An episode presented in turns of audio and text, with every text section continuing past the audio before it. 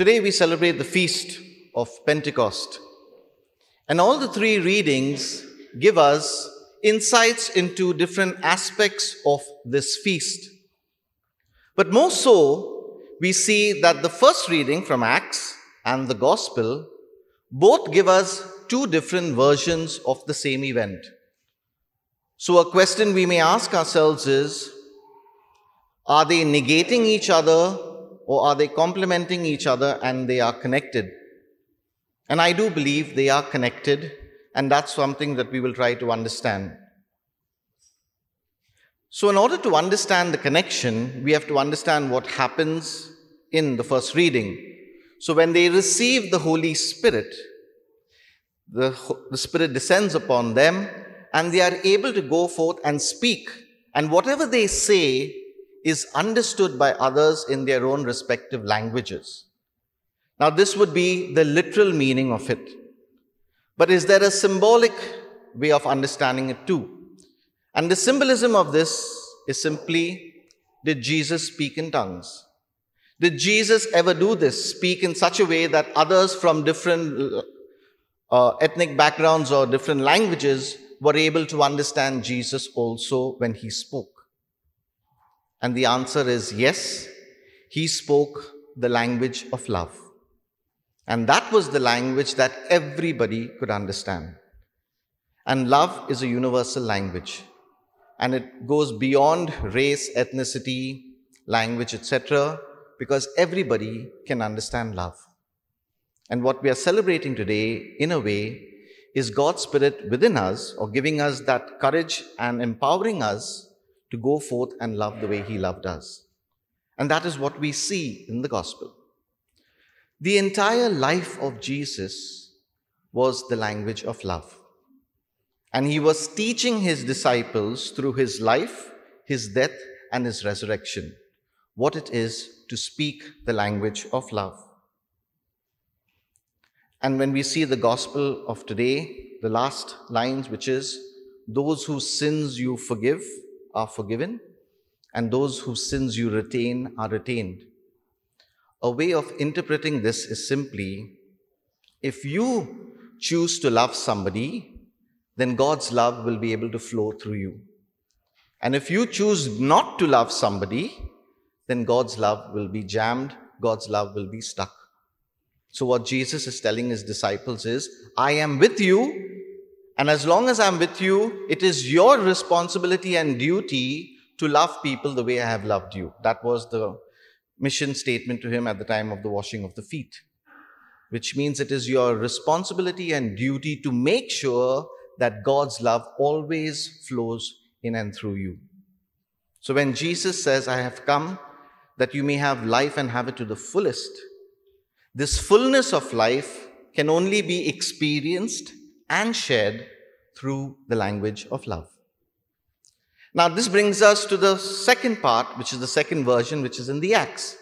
So, if the first part, which is the gospel, is talking about how Jesus is present and giving his disciples the mission, Acts is what the disciples who now become apostles do with the mission. It is how do they take this command of Jesus into the future. It is how do they allow the Spirit to really empower them, which means both the readings are pointing to something very important, which is God is always present with us. And it is through His presence that we are called to go forth and love the way He does. Love can never separate us. True love always brings people together. And that's what we see happening in the Acts where everybody, because they're able to understand their language, is coming together. And Acts 2, the last line is, and God added to their numbers. They were allowing themselves to experience God's Spirit in order to go forth and speak the language of love. So today is a day when we celebrate the birth of the church. It is the birth of a community of believers founded on Christ. And because it is founded on Christ, the language of this community is love. And therefore, the Feast of Pentecost is allowing ourselves to be open to the Spirit in order to love people through our actions and words. And therefore, the second reading puts everything into perspective. So, if this is what happened at the time of Jesus and this, this is what we are celebrating, then what is my responsibility to the church? What is my responsibility as a community or belonging to the community of believers? And that's what we see, as St. Paul says God is very much there. There's one God, there is one Spirit, and above all, there is one Lord. Which means at the time of the descent of the Holy Spirit, it was like a flame came and descended upon them, which is symbolic for us today, which is each one of us is the vessel of the Trinity. We each have this language in us, which we are called to basically go forth and reflect in our lives. And I'd like to give a personal example to put, in, to put things into perspective. And as we have today, we're going to have the sacrament of First Holy Communion for Cole. When I was a deacon and I was in that ministry for a year, the parish in which I was was celebrating the sacrament of First Holy Communion.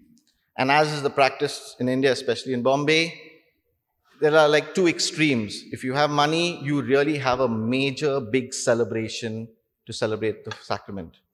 But there are also people who can't afford it. So there was a little girl who was very poor and she didn't have a father, she only had a mother, and they were literally in utter poverty. But the neighbors, all the fellow community members around said, We would like to give her a celebration. We would like to allow her to really enjoy this particular day in her life. So they all came together and they made arrangements for the food, the music, the decoration, and they made it a memorable experience for her. And the most amazing thing about this is, even though it was the Catholic community that came together, they also had neighbors of the other faith. So there were a few Hindus, there were a few Muslims, and these people also decided to take part. They're like, if y'all are going to do it, we also want to be part of the celebration.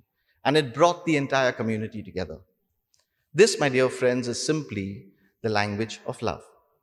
And therefore, on a feast like today, the grace we can pray for is the grace to always be open to God's Spirit in our life, that we will be able to speak this same language of love through who we are and what we do. Amen.